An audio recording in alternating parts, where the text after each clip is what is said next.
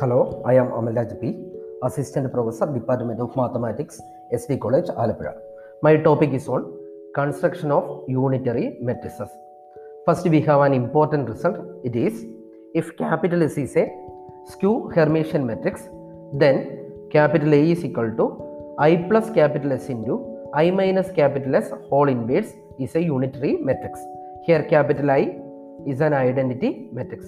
Another res- result related to this is every unitary matrix capital A can be by a suitable choice of skew Hermitian matrix capital S be expressed as capital A is equal to I plus capital S into I minus capital S whole inverse provided that minus 1 is not a characteristic root of capital A. Connected to this we have another important result it is if capital S is a skew Hermitian matrix then the matrices I minus capital S and I plus capital S are both non-singular.